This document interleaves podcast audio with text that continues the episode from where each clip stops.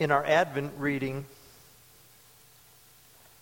we heard words from a godly, devout man named Simeon, words spoken to Mary.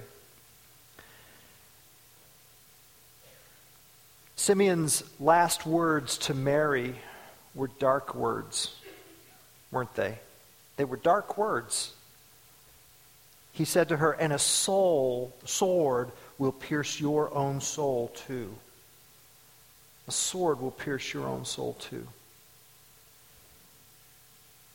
A lot of souls have been pierced these last few days, haven't they? 20 mothers and fathers and families have had their souls pierced with sorrow.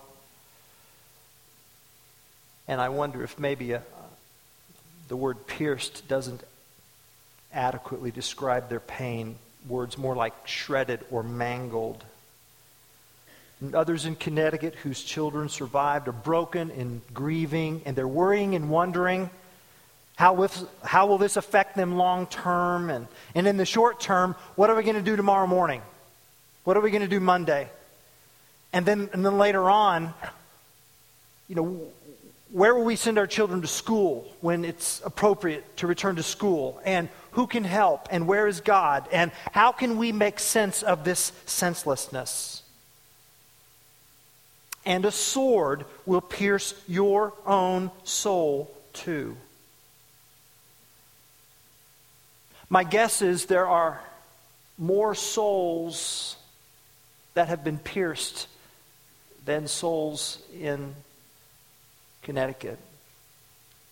Anybody here? Anybody here had their souls pierced? Hmm. If so, I sure wish you'd come up to our elders and let us pray over you. That's why they're here at the end of the service every Sunday. Anybody here felt the stabbing, the piercing? of a sword through your soul? If so, then you're in company with Mary. And I want us to think about these words, and a sword will pierce your own soul too. I want us to, I want us to get the story behind these words. It's in Luke chapter 2, verses 25 to 35. If you have your Bibles, I'd like you to turn there. As we consider these words, these amazing, mysterious, dark words and a sword will pierce your own soul too. Words in Luke chapter 2, verse 35. Words which Mary heard that were unexpected words.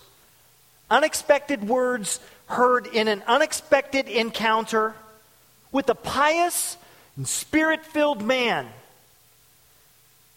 And Mary heard those words in the least likely place where one would expect to hear those words the temple, the gathering of God's people.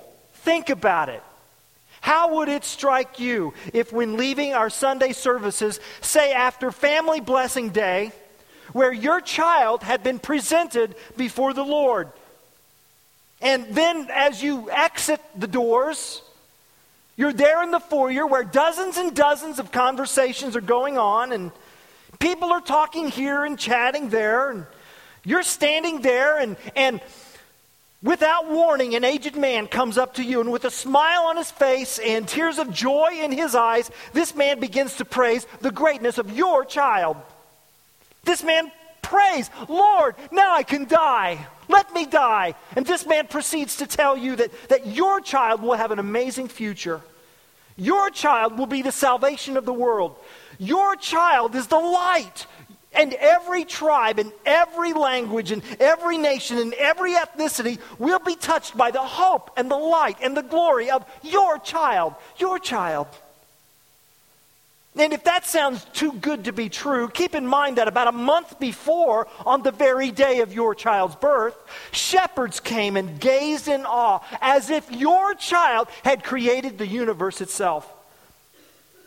And keep in mind that they came because an angel had ordered them Go see the Savior of the world. And keep in mind that an army of angels declared, Glory to God in the highest. And keep in mind that one of your own relatives has already given birth to a baby boy as well. And that this child's sole purpose will be to prepare God's people for the life and ministry and work of your child.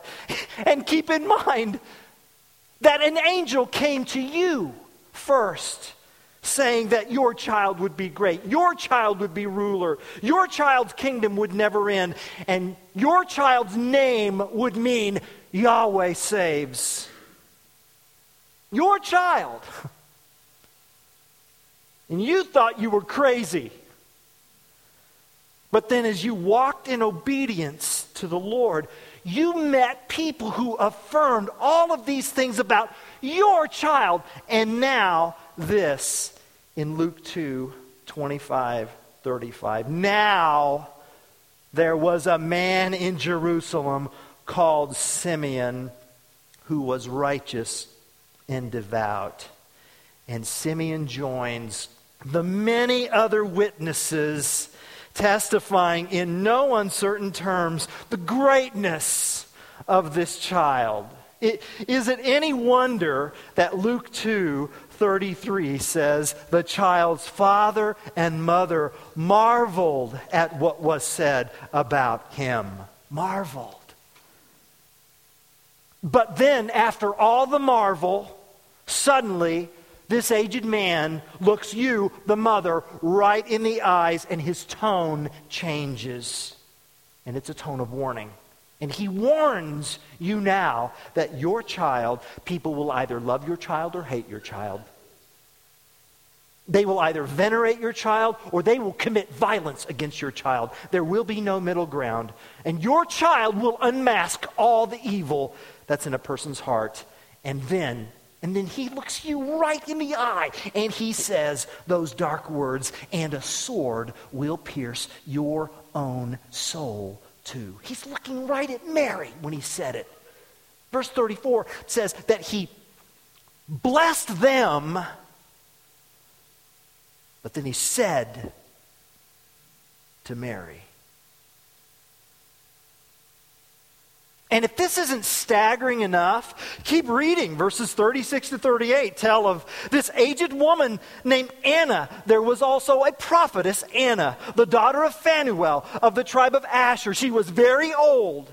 And she had lived with her husband seven years after her marriage, and then was a widow until she was 84. And if you look at the footnote, there's an alternate reading there suggesting that she had been a widow for 84 years, which means she would have been over 100. There she is. And all this time she's been at the temple, worshiping, praying, fasting for decades on end. And the very moment Simeon finishes his word, Anna comes up with hers. Oh my goodness. She speaks out. I mean, there they are. Jesus, Mary, Joseph, Simeon, and now Anna just breaks out in gratitude and thanksgiving to God. And then, of course, they're in the temple courts, you know, where people are coming and going. And she speaks out, Hey, hey, here he is. Our redemption has arrived. Look over here. Look, look, look. There she is, this, this 100 something year old woman. She may be tiny, frail, and aged, but she's got one good sermon left.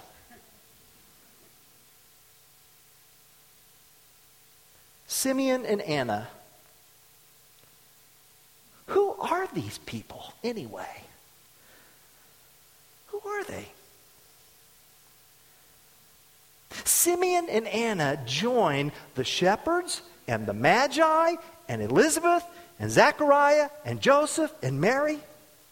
Young, old, rich, poor, affluent, impoverished, male, female, Hebrews, non Hebrews, rural, urban, witnesses from all backgrounds and all cultures and ethnicities testify to the arrival of God's consolation and God's redemption. That's who these two are. They're a part of this chorus of witnesses Simeon and Anna, two faithful saints of an era gone by who have been waiting for God to do the very thing that will end the senselessness of evil. Simeon and Anna, they, they represent those who have lived their entire lives patiently waiting faithfully enduring and consistently depending on the God who keeps his promises. Simeon and Anna, they represent the fringe people. They represent those who, you know, have never felt invited to the inner circle, either the inner circle of the temple or any other group. They represent the marginalized. They represent the, the little people. They represent the ones who appear out of nowhere, have their say, and then vanish back into the darkness. But what they have to say is deep and profound and of God. You see, apparently, Simeon and Anna are the only ones in the temple who know what's going on. They're the only ones given the eyes to see and the voices to say what God is doing in the world through this little baby. So much for pastors. So much for biblical scholars, so much for theologians. If you want to know what's going on in the world, ask the people at the bottom. They'll tell you.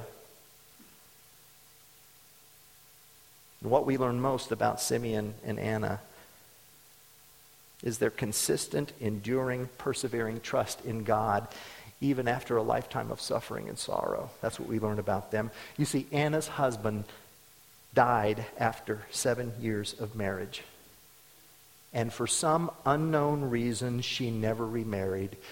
Now, in our world, we would say, well, that was her choice, you know? She could dedicate herself to a career or she could dedicate herself to whatever it is she wanted to. That was a choice. You see, that's how we would respond in our world. And, and we would we would appreciate her right to make that kind of choice. But she doesn't live in our world. She lived in her world. And in her world, people interpreted that as a tragedy. Who would take care of her? God would take care of her, she believed. God would take care of her. And so, for some reason, while she did not have the dream of remarriage, she had God, and she never gave up on God. Simeon and Anna look like what God wants me to look like if He allows me to live as long as they did. Simeon and Anna. They redefine the meaning of success. What's your definition of success? What is it? In preacher land, all too often, it's bulging church attendance and bulging church budgets and bulging church staffs. And here's the deal. Here's the deal. I like that. Uh, I, because I want the gospel to go out. Does our community not need the gospel? Did you know that within five miles of this facility, right here, right now, there are 47,000 unchurched people? 47,000 people who are not connected to a spiritual community, a gospel centered community. They need Jesus. We have the precious treasure of the gospel, it must be shared. But, but, but numbers alone don't signify success. These verses teach me that success is about faithfulness. Success is the patience of Simeon and the boldness of Anna. Saints who faithfully endured a long obedience in the same direction. Saints who did not grow cynical. Saints who did not cheat. Saints who did not cut corners. Saints who did not quit. Saints who lived long enough to know that nothing else matters in life except worshiping God first and sharing God's news with others. That's how Simeon ended their day. They finished well, and that's how I want to finish. I want to finish in faithfulness. And, church family, faithfulness is trusting that God will keep his promises even when you have to carry the corpses of 20 kindergartners to the morgue.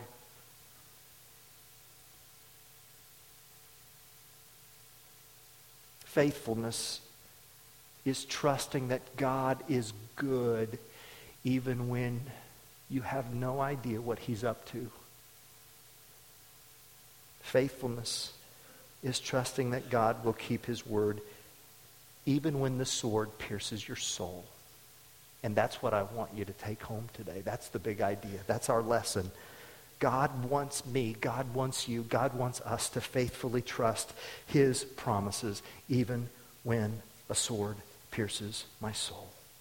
The God we worship the God we worship is a promise maker and a promise keeper. That's who he is. He had promised Simeon. What do we know about him? Well, we know he was devout. We know he was righteous. We know he was waiting.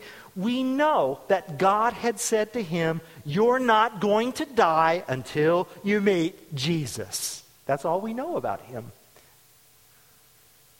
And God kept his promise he saw Jesus, the Christ child, the one who is both the consolation, verse 25, and the redemption, verse 38, of his people. Consolation, redemption. Two different words that describe the same thing, which is this the hope that God will deliver his people from their enemies. Consolation and redemption. Two words, one person. His name is Jesus. Christmas is about Jesus coming, coming for consolation, coming for redemption, coming to deliver God's people from their enemies. And how will God do this? How will this happen? Verse 35 And a sword will pierce your own soul too. That's how it will happen. Well, what does that mean? What does that mean?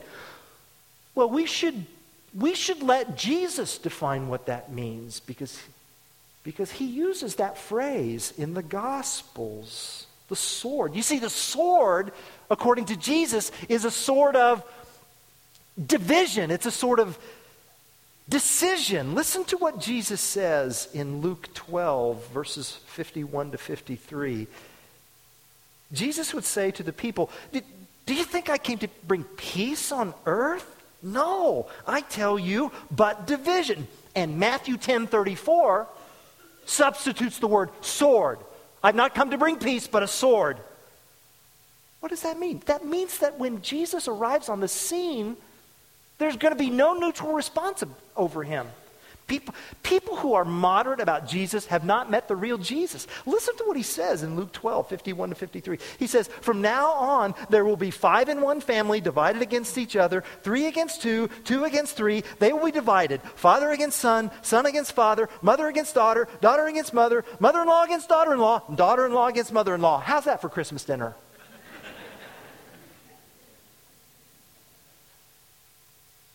Jesus says, That's why I'm here. Well, who says that? Who, sa- who says that? What kind of a person says this? What if I were to say that? What if I stood up here behind this pulpit and said, I've not come to bring peace to this church, I've come to bring divisiveness?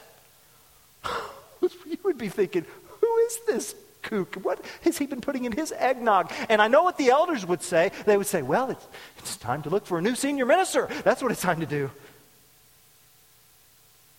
That's what Jesus said not come to bring peace, but a sword. Wow. Meaning you are forced to make a decision about Jesus. And sometimes people say, silly things about Jesus that he never intended about himself. They say silly things like, well, you know, Jesus to me is this inspirational example of someone who achieved a Christ consciousness of human potential, achieving a sort of Olympic sized level of self actualization, and if we study him, we can realize our potential too. Well, that's not the real Jesus. The real Jesus came at Christmas as a king to stake out a claim and to declare every inch of the physical and spiritual universe is his. And this forces a decision. Is Jesus going to be the king of my life or not? And I'll tell you this when you read through the Gospels, and specifically when you read through the Gospel of Mark, the big question the Gospel of Mark actually has very little teaching of Christ. Some, but very little. Instead, the Gospel of Mark answers this question this question Who is this? Who is this? Well, we learn in Mark's Gospel. He commands the winds and the waves. He commands the demons. He commands the sick to be healed. And he commands the dead to rise. That's who this is. Listen, nowhere in any of the Gospels do people ever say, Well, I don't know who he is, but he sure shows me my potential. it's not there. Can you imagine seeing all of those miracles and then saying, Wow, wow, well, he showed me my potential? eh. No, no. Jesus asserts, I am king. I am king. And on Judgment Day, your eternity rides on whether or not I know you. Read the Gospels, look at his life. What kind of a person says that it's better to cut off your hand or gouge out your eye and enter heaven than to burn in hell? Is your Jesus the one who says, I've not come to bring peace but a sword? If not, then your Jesus is make believe.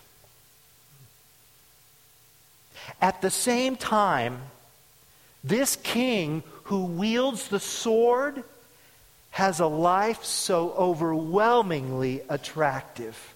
Just to be in his presence, just to experience the personality of Christ, just to be with him and to, to, to witness the way he lived and spoke and acted.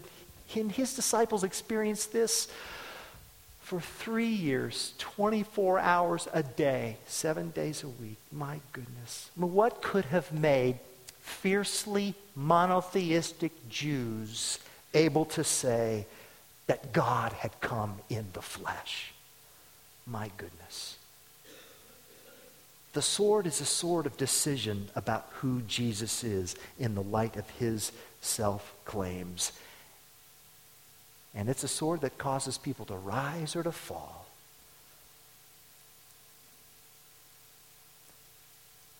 And Jesus says that if you rise up against me, you will fall. And Jesus says, if you will humbly fall before me, I will, I will cause you to rise. My goodness. And Mary would witness the effects of this sword throughout her life, throughout his life. Oh, yeah. Yeah, and, and she would begin to realize that she too had to make a decision about who he is, you see. I'm thinking of later on in Luke chapter 2 when Jesus was presented at the temple when he was 12 years of age. You can see that incident in verses 41 and following of chapter 2. And, and in those verses, Mary and Joseph had one of those parental, I thought he was with you moments. And they raced back to the temple. Mary's frantic. Where have you been? How could you do this to us? Jesus respectfully replied, Why were you searching for me? Didn't you know I had to be about my father's house? Luke 2:49. And right there, Mary felt the stab. See? Right there. And then later on in Luke chapter 8, someone said to Jesus, oh, Hey, Jesus, your mother and your brothers are waiting to see you. Uh, you know, as if he was being expected to just drop everything and go tend to whatever it was they wanted. And you know what Jesus said? He replied in, in Luke chapter 8 My mother and brothers are those who hear God's word and put it into practice and the sword went even deeper. And then in Luke chapter 11, verse 27, after hearing Christ teach, someone called out to him. They were so impressed by his teaching. Someone cried out, Blessed is the mother who gave you birth and nursed you. And Jesus quickly shot back, Blessed rather are those who hear the word of God and obey it. That's who's blessed. And the sword even went deeper. You, see, Mary's learning that although she gave birth to the Messiah, she needs the Messiah too. And when you read the scriptures, you'll see that Mary will have to come to God through Christ just like everyone else. And more and more, Mary would feel the stabbing of that sword in her soul. And then the day came when at the temple, at Israel's most holy place, the baby who grew up to be a man came to that very temple where he was presented and he proclaimed, I am the temple. I am the meeting place between God and his people. And you destroy this temple, and in three days I will rebuild it. And the sword of decision became a sword of sorrow because Mary watched as her son was rejected. He came unto his own, but his own received him not. The king who came wore a crown, and that crown was the cross because, church family, the only way for God to eradicate evil from this world was to come in the flesh and suffer as an innocent victim of injustice for us, to become sin for us, to die for us, to be pierced for us, to be mauled and ravaged for us, to substitute himself for us, to be treated like we would be treated were we to pay for our sins. And the sword pierced Mary's soul as she saw her son die on that cross. John 19, 25. Near the cross of Jesus stood his mother. And a sword will pierce your own soul too.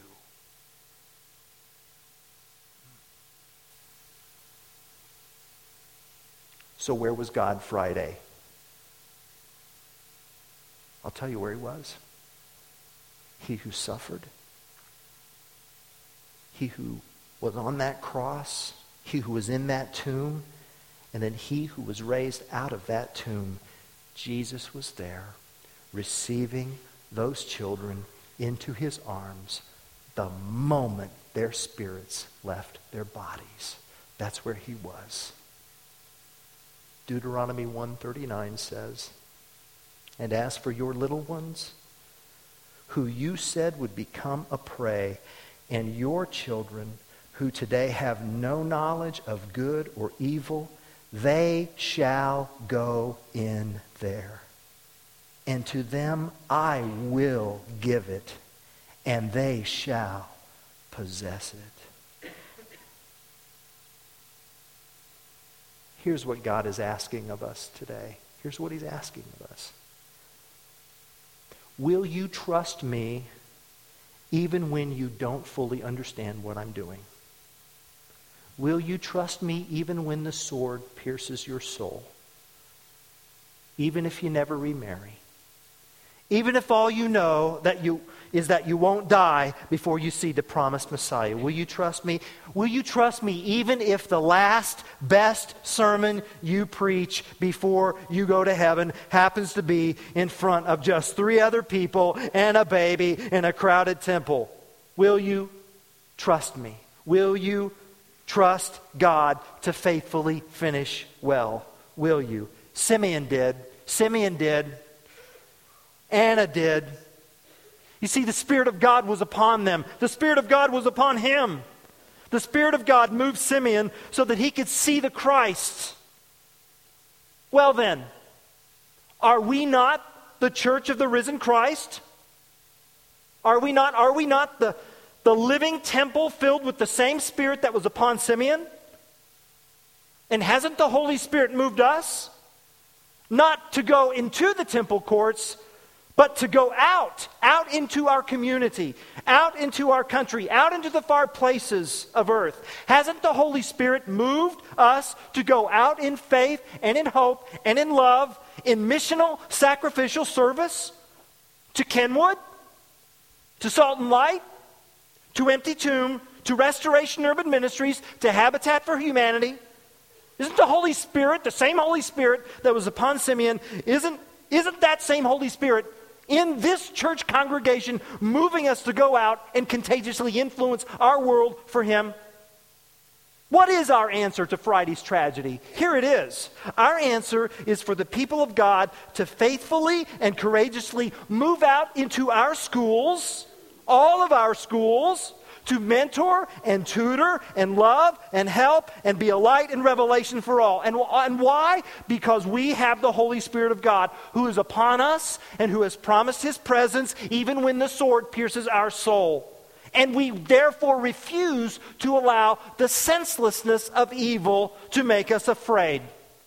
God has called us to faithfully trust his promises even when it hurts. And we will, won't we?